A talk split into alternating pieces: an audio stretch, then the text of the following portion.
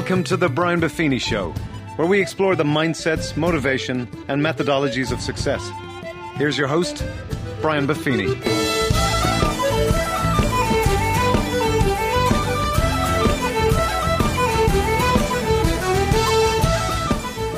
Well, the top of the morning to you, and welcome to the Brian Buffini Show. Very excited for the content today. This is information that has and continues to change my business and my life. You know, over 22 years ago when I founded Buffini and Company, I wanted to coach and train people, but I wanted to be able to personalize and customize our referral system so we could kind of tailor make it to the individual we were working with. So it wouldn't be square pegs and round holes. And I began researching all the different personality profile tools out there, whether it be DISC, Myers Briggs, or Strength Finders, all of those things. And eventually we came across a process known as historical observation. And there were many different iterations of this. The concept was first developed by a man named Arthur Miller, uh, later developed further by a bunch of PhDs uh, working for Gallup.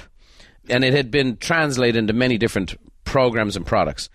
So I came in contact with this. At the time, it was being administered to Fortune 500 CEOs and leadership teams, senior leaders inside the military. And it was a number of those folks that I met on life's journey who told me about this. The more we researched, the more we started putting this inside our company.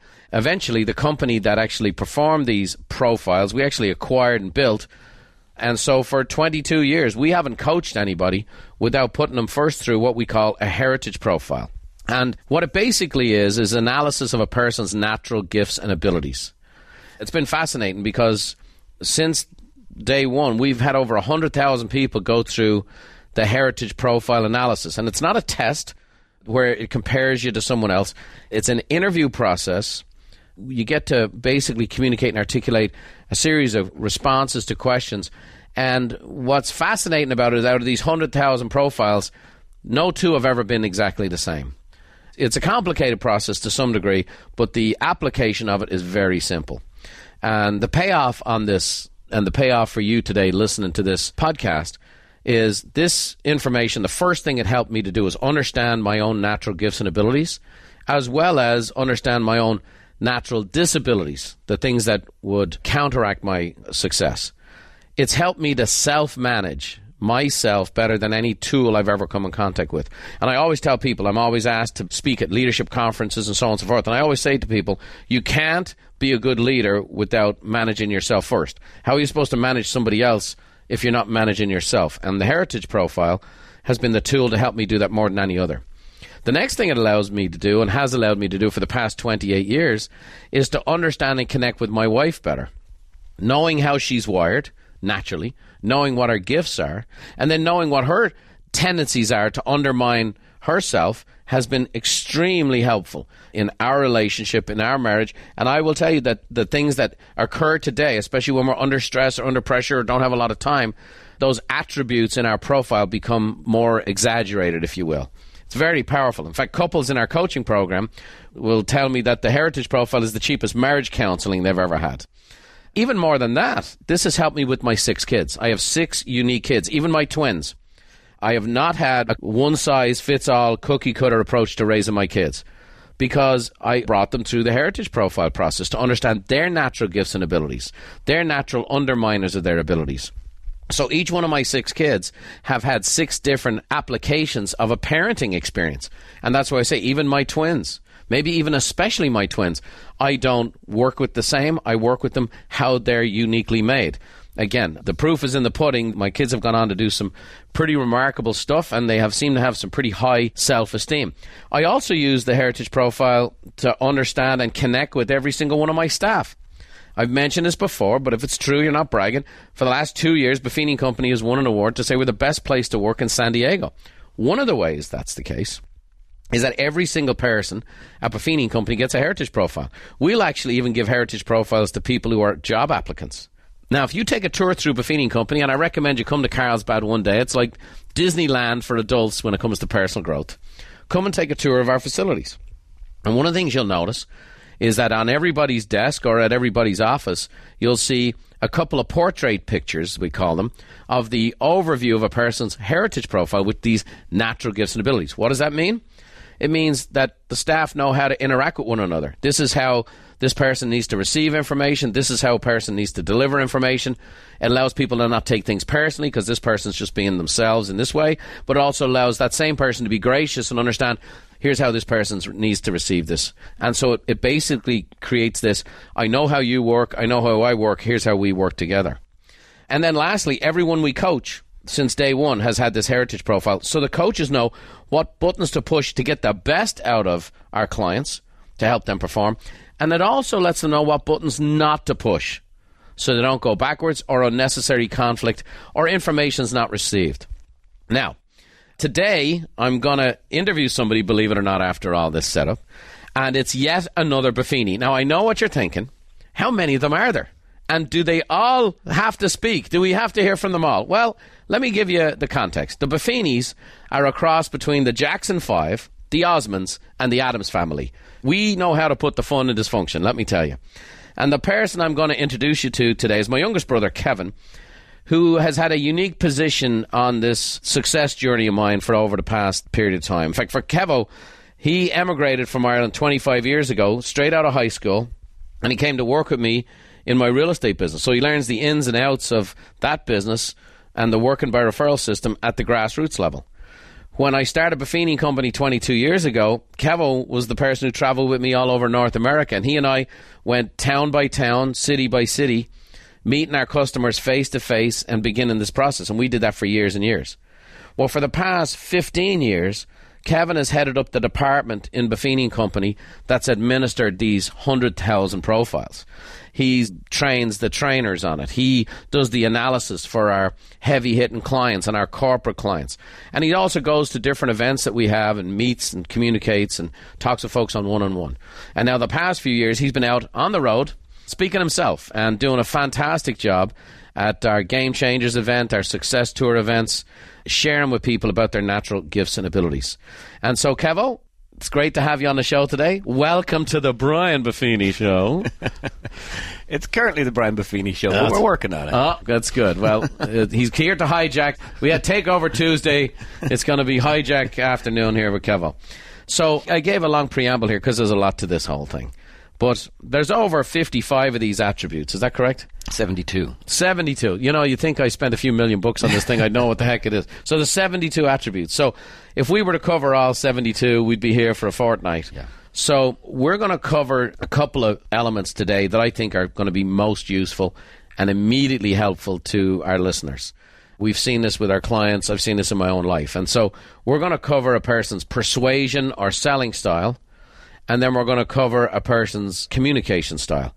And so let's kind of dive in this together. Talk to us about this whole concept of a person's persuasion or selling style.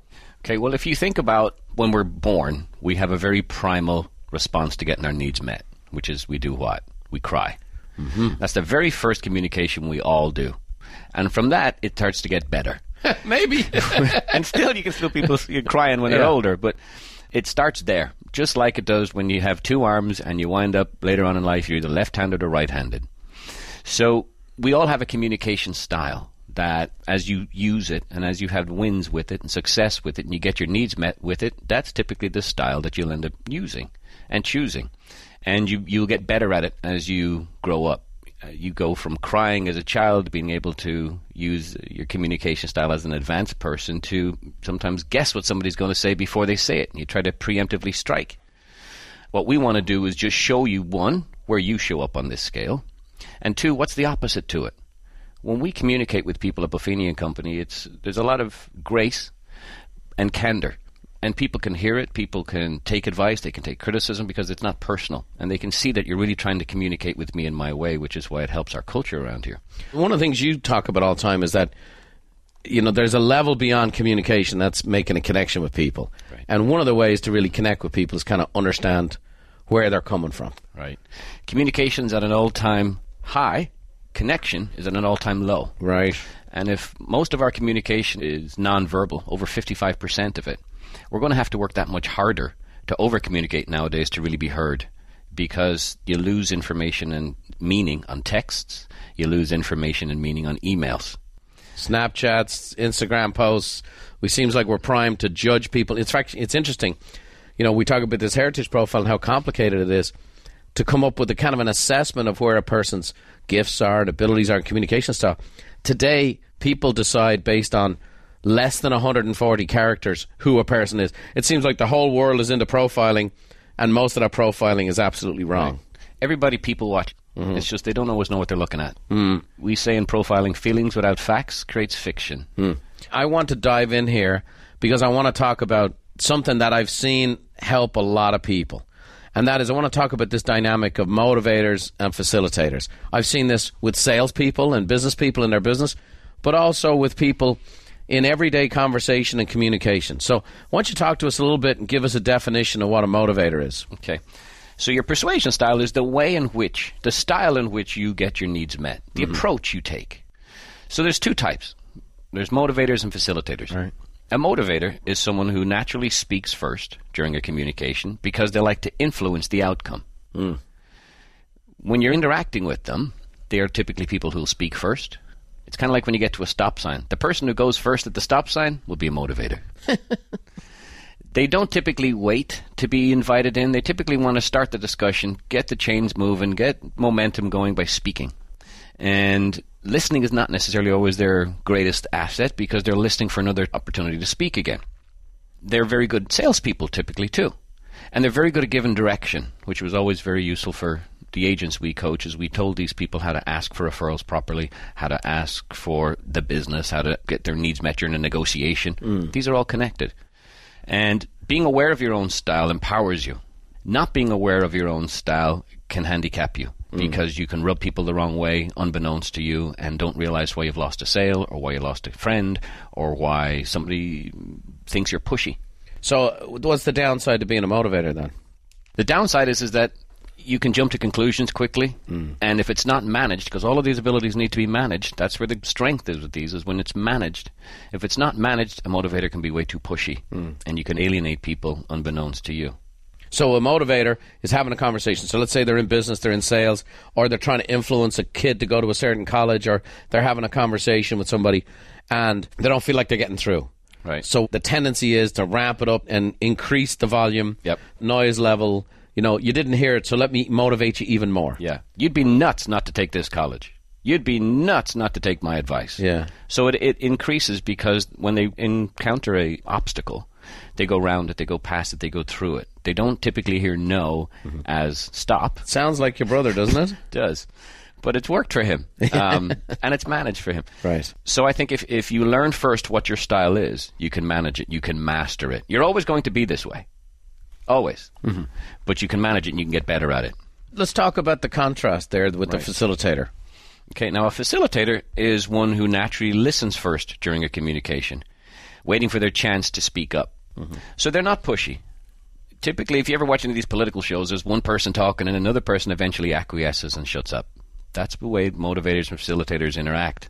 The motivator will go through the stop sign, the facilitator will keep waving people through until it's their time to speak up. Mm-hmm. When they feel safe, when they feel connected to the people they're talking to, they can be more direct. So you can find a facilitator at home will be much more outspoken than they would be per se in a business setting mm-hmm. or in an office setting. Mm-hmm. Especially when in a sales environment, facilitators have to work harder at asking for themselves. They have to work hard at closing deals. They have to work hard at giving direction. Because what happens is if they don't, they can come across as weak leaders. People will think they're wishy washy. People mm. will think, do I really need to listen to this person? They don't sound very convinced. So I've had experiences. I'm a motivator by personality. And I've had experiences with salespeople that I've worked with who were waiting for me to buy from them and weren't bringing me to a conclusion. So, talk a little bit about the downsides of being a facilitator. Everybody, when they're coming for professional services, waiting for advice, they're waiting for direction not suggestion. Mm-hmm. And so the thing that you have to remember as a facilitator is you have to give direction. Now, one of the ways I would have you do that is tell people if I was you, mm-hmm. if I were in your shoes, what I would do is that way you're given direction. Mm-hmm. It's not just suggestion, and you can move people forward. Mm-hmm. I remember many times when we were in our real estate business, you would hear people, a facilitator, closing someone on a on a transaction, and you'd hear them say things like, "Well, Brian, I know you really like this house." Why don't you go home and sleep on it and call me in the morning? Mm-hmm. Now, to them, that was closing them. Mm-hmm. A motivator like you would hear that the morning. Do it now. Or sometimes a facilitative person would say, you know, hey, I'm available to look at more homes if you're not set on this. Yes. And that's how a facilitator wants to be treated. Give me options, give me space, mm-hmm. give me room, let me listen. A facilitator wants to be heard. Now, everybody wants to be heard, but sometimes they can walk their way out of it. I, I tell the story when my house burned down, we lost our cars in the driveway. And so here I am, I have no time. And you know the story. I, Beverly and I make a list of things to do. We have 700 plus items on the to do list after a week. I go down to buy two cars. I want to replace the two cars I have. And the salesperson's a total facilitator. Now I have a hundred things to do. I'm under pressure, stressed out, lost me home, kids have no school, this and that and the other. And it's like, uh, hey, I need to buy these two cars. Oh no, uh, we got to watch the videos. No, I just used to own these cars like last week. You know, no, we have to watch the videos. No, I want you to go through the manuals with me. I want you to go. We need to take a test drive. I test drive. I own this car, and eventually the facilitator, who we can think is the oh they're a better listener and this, that, they frustrated the daylights out of me. Yes. And I went somewhere else to buy two brand new Mercedes Right. because I got over facilitated. They turned into the sales prevention team. Right. They have to ask questions to find out how you need to be served and what you want to be served at, and then meet you there. Motivators want direction. They want quick instruction. They want, okay, what's next? What are we doing next? When those opposites meet, they'll always try to serve each other the way they'd like to be served. Mm-hmm. The problem is, is unbeknownst to us, many times there's an opposite to the way we communicate. There's a left arm to our right arm mm-hmm. dominance. And so just understanding our style will empower you. But when you understand the opposite that's out there, Right. you learn how to talk their language. Well, even then, and again, going to our background back in the real estate business, you go on an appointment, opposites attract. You know, Lou Holtz Yeah. used to say opposites attract and then attack, right? Yep. So many times you'll find a motivator is married to a facilitator. Yes. I go on an appointment, I'm a motivator, I'm connecting with the motivator and disconnecting with the facilitator. She's going, I don't feel heard, or so on and so forth. So let's get into kind of a little nitty gritty. I think this Right. will be helpful. I mean, we've kind of focused here on the salesmanship aspect of this, but you'll find this in everyday life. How can I identify a motivator? Okay. There's questions you can ask, like Do you like to negotiate? Do you handle conflict pretty well? And motivators typically do both mm-hmm. quite well. They don't mind a quick conflict if it gets resolved quickly. Let's just get into it. Let's get over it. Motivators will talk first, like I said. They always share their opinions quite readily. And there's less patience to them. And if you're interacting with them, they'll seem more interested in advancing the conversation and not stopping.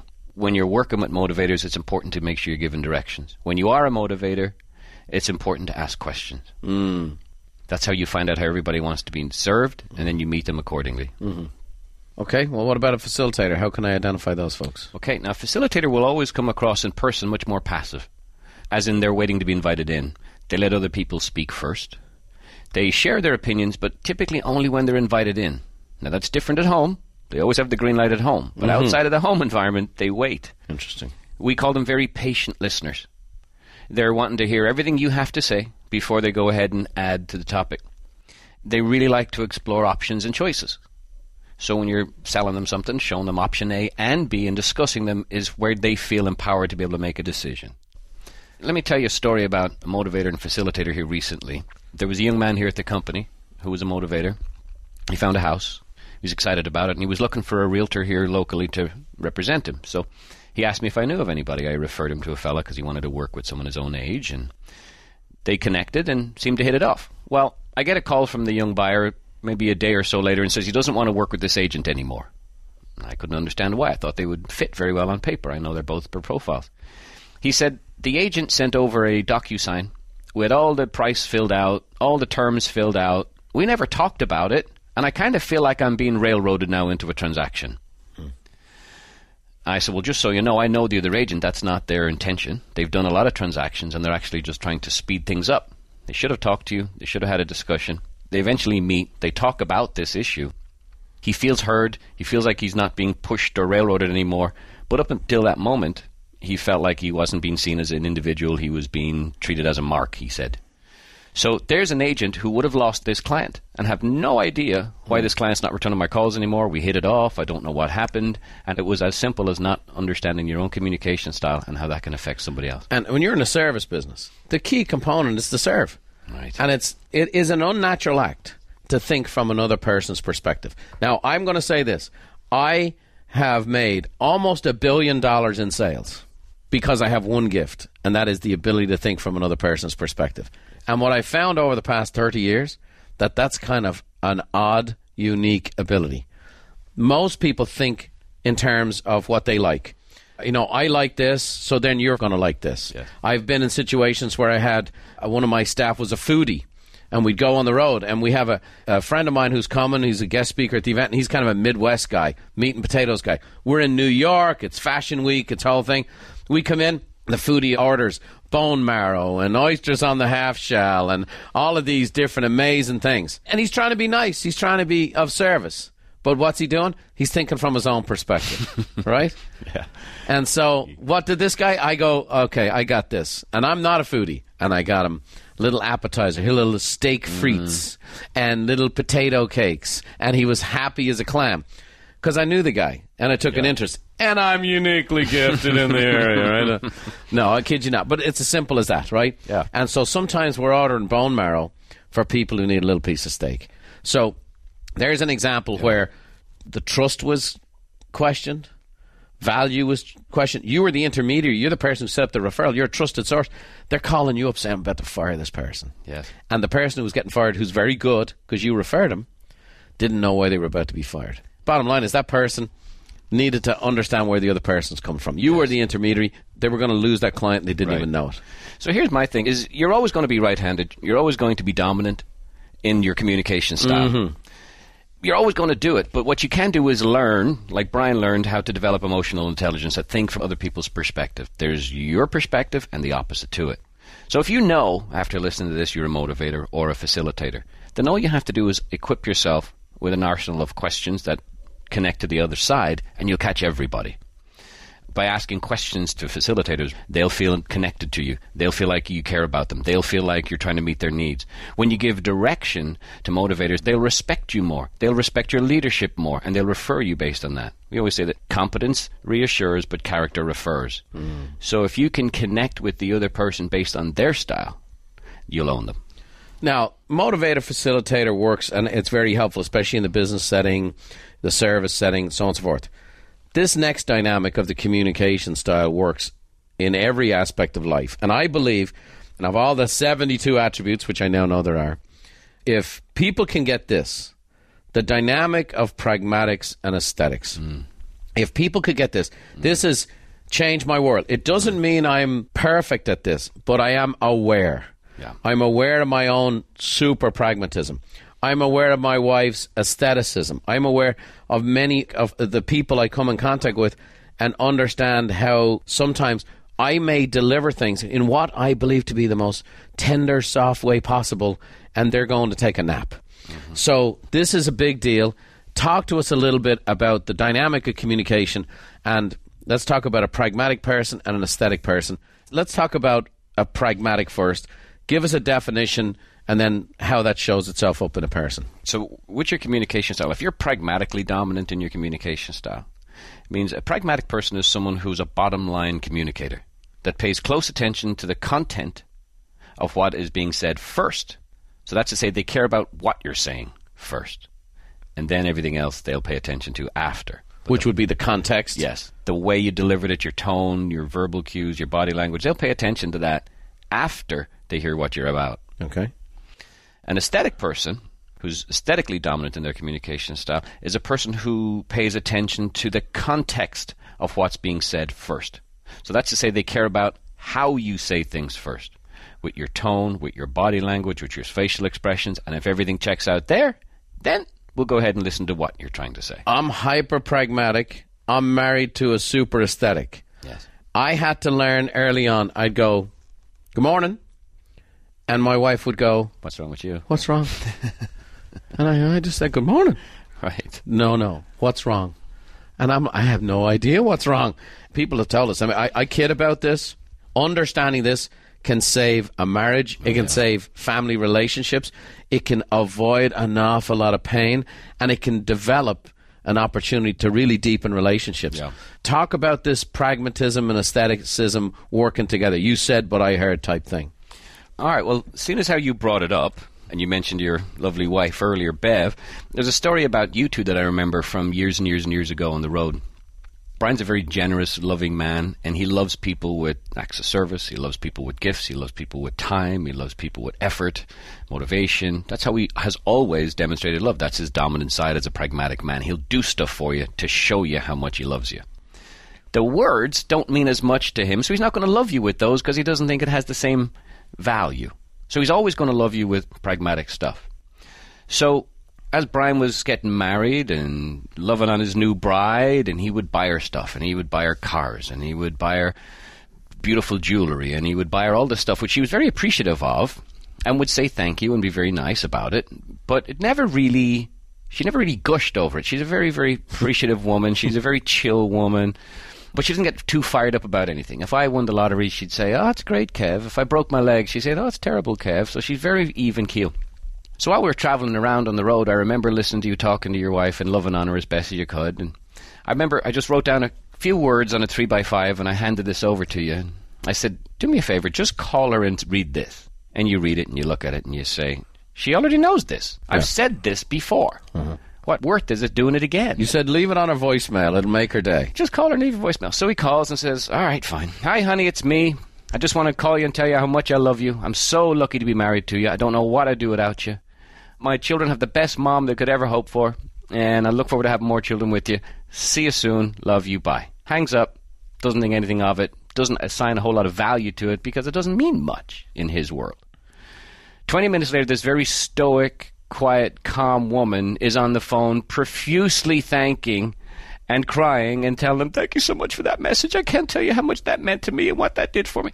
And he's looking at me like, What did I just do? I was shattered. And it didn't cost me anything, which I think he was even more fired up about, too, is that he found a new way to In be able to love his wife. way. I don't need diamonds. I just need my words. But you know what shocked me about that, Kev, is I did presume, you know, I'm demonstrating this all the time, and I was working hard at it. Yes.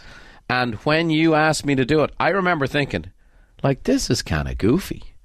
And I left this message on the voicemail, and it opened my eyes that day. And by the way, opens my eyes up to this day Yes. to my bride. You know, Valentine's Day. I, we don't really celebrate Valentine's. We like to say in our house every day is Valentine's Day. But I will send her a bouquet of flowers every day. Have a marvelous Monday. Have a terrific Tuesday. Wonderful Wednesday. A tremendous Thursday. Fabulous Friday. Okay? And I'll do this periodically, but every five or six weeks. She'll get a bouquet of flowers every day. Right. But when I send her a little message on a text with the little emoji with a couple of hearts in the eyes, Yep. I get volumes back. Yes. And I'm still learning that. And I'm 28 years married. And it was the difference between, you know, the pragmatic uh, seems to be the, you know, show me, and the aesthetic seems to be tell me. Words are very powerful to an aesthetic. And it's interesting, again, opposites attract, that a pragmatic person can be in a relationship with an aesthetic person who needs words of affirmation, needs words to communicate, and the pragmatist is trying to do stuff and then feels oftentimes devalued or the aesthetic feels trampled on. Yeah. So it's a powerful thing. We had a, a young lady in coaching. She came to me last year, actually, around Valentine's, and she says, I get it now. I said, What do you get? She goes, My boyfriend, he's pragmatic. I said, What do you mean? She goes, Well, he gives me flowers. And he just hands me flowers and says, Happy Valentine's. Yeah. And there was nothing in the note. It was just blank. And this young lady said, Well, if there was a note, what would it say? And you say, Happy Valentine's. So because there was no sentiment attached to it, she was a little upset. Yeah. Now he was smart enough to realize that my girlfriend's upset, but he didn't know why. I bought her flowers. Yeah. What's the deal? Right. So what she had to realize there and then is this is how he's always going to be. By the way, you've missed the fact that he bought you flowers, made you breakfast in bed, mm-hmm. walked your dog, fueled your car, washed your car, did the laundry, and demonstrated all of these things without words because they don't mean much to him. Right. So at that point, she realized the benefits of him, what he does bring to the table, and the fact that, you know what, maybe some of this is on me and maybe I'm expecting more out of him Right. than he's designed to give. Now, we're not saying that pragmatics don't like nice, positive No. words. We're not saying, you know, buy stuff for a pragmatic and say stuff to an aesthetic. However, this is the dominant piece. Yeah. The other side of this is this is how people go through life. And so sometimes people will think, oh, you know, women are aesthetic and men are pragmatics. Not the same. I mean, I've had these conversations with big, giant football players Yeah. who were in the rough and tough world and knocking people's heads off, who were aesthetic. I've seen phenomenal NFL football players who could not play for a pragmatic coach. Yeah. Because their words tore them down. Yeah. And a great coach knows I got all these different type of personalities here. This one needs a kick in the butt. This one needs a word of encouragement. You know, my son Alex is very aesthetic. And he's a big giant stud, you know, four and a half percent body fat, forty inch vertical. Now Alex is very hard on himself. So when he plays for a coach that's hard on him, it's a disaster Yeah. because he's harder on himself than any coach, but now he feels like he's let them down. And so he finally, his senior year in high school, played for a coach that got him, was similarly wired, to be honest with you. I don't think it was any great, brilliant button pushing on behalf of the coach. I think the coach was aesthetic also and knew how to communicate with Alex the way he needed to be. And Alex had this senior year for the ages Right. and came out of his shell and just blossomed as a person. And so it's very big, big stuff. And it's got far more applications than we're going to get onto this podcast today. We're not just talking about, you know, the dynamic of Valentine's Day. We're talking about interpersonal communication. For example, I'll have people who are leaders in the company who know they're coming to speak to Brian, who are very aesthetic in nature, and they lead with the bottom line. They lead with here's the practical applications. They lead with here's what this going to do, and then follow up with the sentiment and how it's going to make people feel and how it's going to Yeah. create the culture. Which I'm interested in both. I just want the other stuff first. Also, similarly, there's many times when I'm intentional about it, and I'm, as a highly pragmatic person, talking to aesthetic people in my company, where I'll package it in such a way that I know it's like warm oil on a dry mm-hmm. skin. Is that when you, you deliver the sentiment, you deliver the, the feeling of it, you, you affirm, hey, here's what's going on, here's what you've been able to do, and then get into the, the details of the bottom line of it.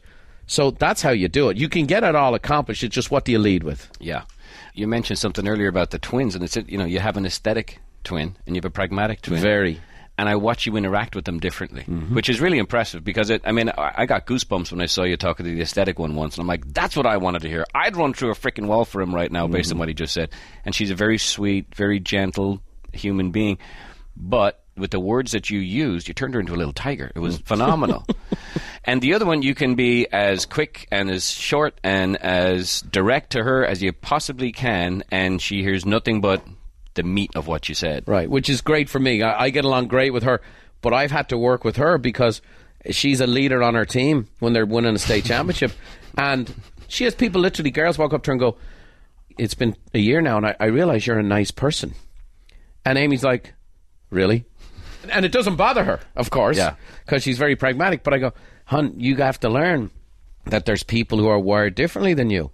And in order to reach those people, you can't just communicate with people the way you're wired up. And that's what service is all about. You know, the definition of service is to contribute to the well being of others.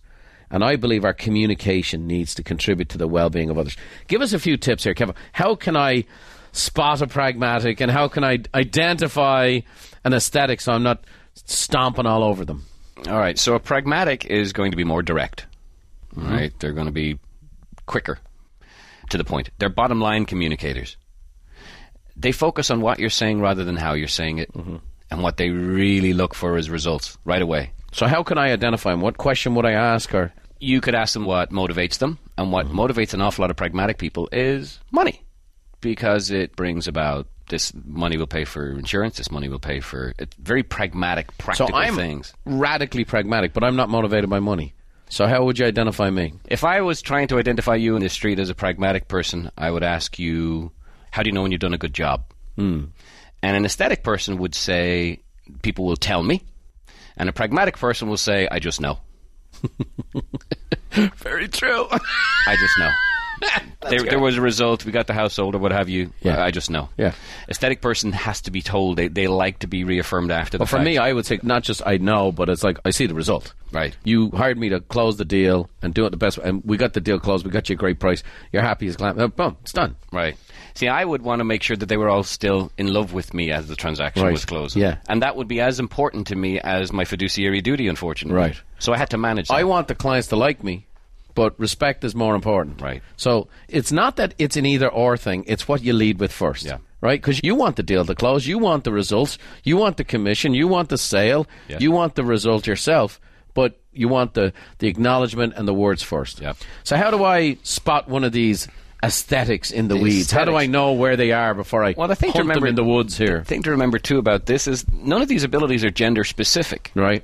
You know, not all men are pragmatic and all women are aesthetic. I mean, Sure. I'm an aesthetic man, and it's been a blessing in my business because Sure. it allows me to increase my emotional intelligence, to read people quicker, to make sure everybody's put back together before I let them off the phone. Mm-hmm. When I was working with couples, it would allow me to do a much better marriage counseling with couples because I was able to feel where the owies were when they were talking. But I need help with my pragmatic world. Whether it's budgets or accountability in areas like that, because I know I'm weak over there, so I, I'm aware of it aesthetics are more naturally sensitive people. They express appreciation of others a lot. You Hmm. can even call a voicemail. You can hear an aesthetic or a pragmatic based on a voicemail. Really? What would an aesthetic voicemail sound like? Have a good day. Brian's is you reach Brian Buffini. No, you know, you know, my Next. message is I leave the computer message on there. I don't bother Sure. recording one. I let the computer did it. That's great. That's quick. Boom. You know Talk what to, to do. the computer. Right. Right. When I texted the girls on winning the volleyball state championship, I texted the two of them the exact same text. One said thanks, and the other one said, "Oh my goodness, thank you so much." one's aesthetic, one's pragmatic.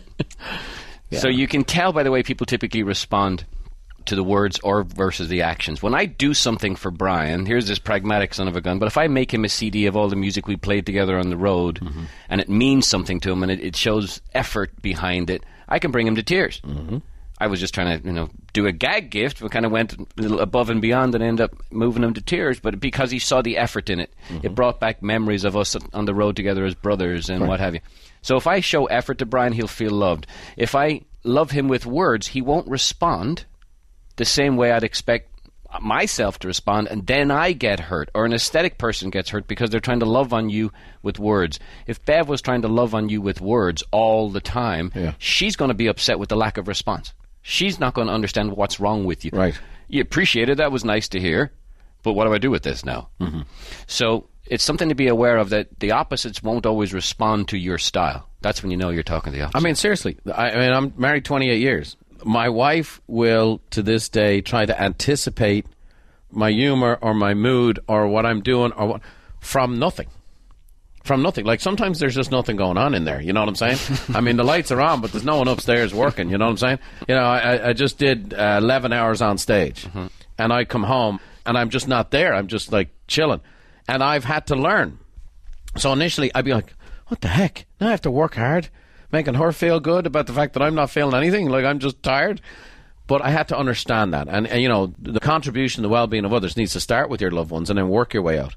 But the same with your customers. So, for example, as we can talk about, I'll stand on a stage for 3,000, 5,000. I'll next week I'll speak in front of 12,000 people.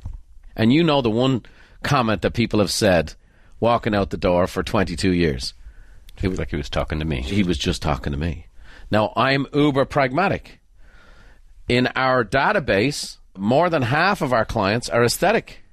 I'm a motivator. More than half our clients are facilitators. So here's the key component. Once I learned this dynamic and I understood, I'm able to communicate with people in a way they need to be communicated. And I'm still totally myself Yes, you are. when I am presenting, but I'm also aware of who my audience is. So I might demonstrate this, and you do this, and you do this, and you do this, and this will happen. But then I'll also show stories that are very moving to people, that are very powerful, that are filled with words and images that fill the heart and mind. So to illustrate these things, I use lots of different stories. I use stories of people who are like me and totally the opposite of me. And so the dynamic is is that just because of who you are doesn't mean that's all you're going to attract. But it is about understanding that people are wired differently. Yeah. And the fact of the matter is, it's this. Now, this is probably not in your heritage conversation, but uh, this is a very pragmatic challenge to people. You need to get over yourself. If you really want to have great relationships with people, you have to get past, I want the world to work the way I work. And in the world we live in today, it is extremely self consumed. It's extremely focused on self. And these tiny interactions that we have, especially through technological communication methodologies, people expect the whole world to interact around them the way they're wired. But if you want to have deep, lasting, meaningful relationships and connect with people other than communicate, You really have to figure out how other people are wired, extend yourself, and then it's all good. Then you get the bottom line results and the praise. You get the acts of service and the words of affirmation. You get it all. It's interesting you mentioned that, Brian. One of my favorite quotes along those lines is from Nelson Mandela. He said, If you talk to a man in a language he understands, that goes to his head. But if you talk to him in his language, that goes to his heart. Mm. It's respectful to talk to other people the way they need to be talked to. By the way, you get more of what you want when you can do this. And it's not that hard. It just takes a little bit of practice, and you'll see the dynamics changing in your relationships in front of you. People always ask me if I'm dealing with a pragmatic and an aesthetic couple, how can I fix this? Well, let me give you an action step. Couple's at home, husband comes home. Hi, honey. We need to get a carpet cleaner in here. Now, the wife who was maybe just sat down for a cup of coffee sees the husband walking in, who sighed when he walked in the door. Now she's owning the sigh. Because she didn't hear what he said. She's hearing how he said How it. he said it. He walked in, he sighed, and then approached her, and then mentioned that there was something wrong with the house. So, what's that woman thinking at home? This has something to do with me. I'm lazy. I've been sitting on the couch all day. I let the house go to heck. And he's tired and he's fed up with me. I'm working myself to the bone. I've been doing laundry and this and that and other. Now he walks He in. just and, walks in, sees me sitting down, and he starts attacking me. right. And he, in the meantime, is going, by the way, I just happened to notice there was a stain on the carpet. Right. So Right. it could be something as simple as he met someone today at a luncheon who offered him a free cleaning from a carpet cleaning company. but maybe this was a compounding effect of all these little paper cuts that Yeah. the spouse took. Right. Didn't say anything. Right. Didn't address it. Didn't know how to address it. Never felt safe addressing when somebody stepped on their toes. And the next thing you know, time goes by and there's a Mount Vesuvius style eruption over something that's quite inconsequential mm-hmm. Had she had an environment, which is what I always encourage everybody to do, to be able to say, honey, what I just heard you say there was. Now, if it's your boss, probably change out the word honey. but it's the same format. What I just heard you say there was. It's a great way to finish up a meeting, going around the room saying what I'm planning on doing based on what I've heard you say is. Mm-hmm. Because it's the only way you truly know the communication has taken place. Yeah. They used to say that the problem with communication is the illusion that it's taken place. Right. So, like, even on a phone call, you know, we're wrapping up. I had a Skype meeting and earlier on today uh, developing some content. And there was a little confusion on certain things. So I, I said, So, what I'm hearing you say is, and I reiterated, and the two parties on the other side, no, no, no, and one of them needed to clarify. Yes. And because, oh, that's what I heard you say. And here's what I meant by that. Boom, boom, boom. And that's a powerful thing. When that's in a relationship, it Yeah. opens up the doors for real quick communication because it lets me know, oops, stepped on a toe, not interested in having a fight, I'm tired. No, honey, had a coupon for a free cleaning, thought maybe we could use it. Love you. yeah, right. No fight, nobody sleeping on the couch, Yeah. and it's over. So being able to create that small dynamic in any relationship where there's interpersonal communication creates a great, safe place to communicate. That's beautiful. Well, there's 72 of these, and we covered two. So I leave it up to the listeners to see if they want more of this. It's great stuff. It's helped me in my business. It's helped me in my life. It's helped me run a company. It's helped me reach the needs of my children and help challenge them to be their best. It's reduced conflict. And when I've forgotten it, it's at least helped me to understand that's why there's conflict. And this is just the start of it. So I appreciate it, Kevo. It's great stuff. I, Welcome. You know, you and that department have done a great job doing these profiles for years. It's helped so many, many people. Those of you who are listening, don't forget to head over and leave a review on iTunes. We love hearing from you. Whether it's pragmatic or aesthetic, I'll receive all the reviews. If you want more of this content, let us know. If you want us to delve deeper into this context of managing your abilities, we'd love to hear from you. I mentioned a number of things here today. I mentioned the heritage profile and the coaching and all that kind of good stuff. If you have an interest and you want to follow up more and you want some information on what we actually do and how we help folks, whether it be coaching, whether it be heritage profile, go to buffiniandcompany.com and go check it out. So as I finish here today, I am a motivator, he's a facilitator. I'm pragmatic, he's aesthetic. We're going to close here today with the words that our grandfather used to say, and I'll start and you finish. May the roads rise up to meet you. And may the wind always be at your back, May the rain fall soft upon your fields. and the sun shine warm upon your face. And until we meet again, May God, hold you in the hollow of his hand. We'll see you next time. God bless.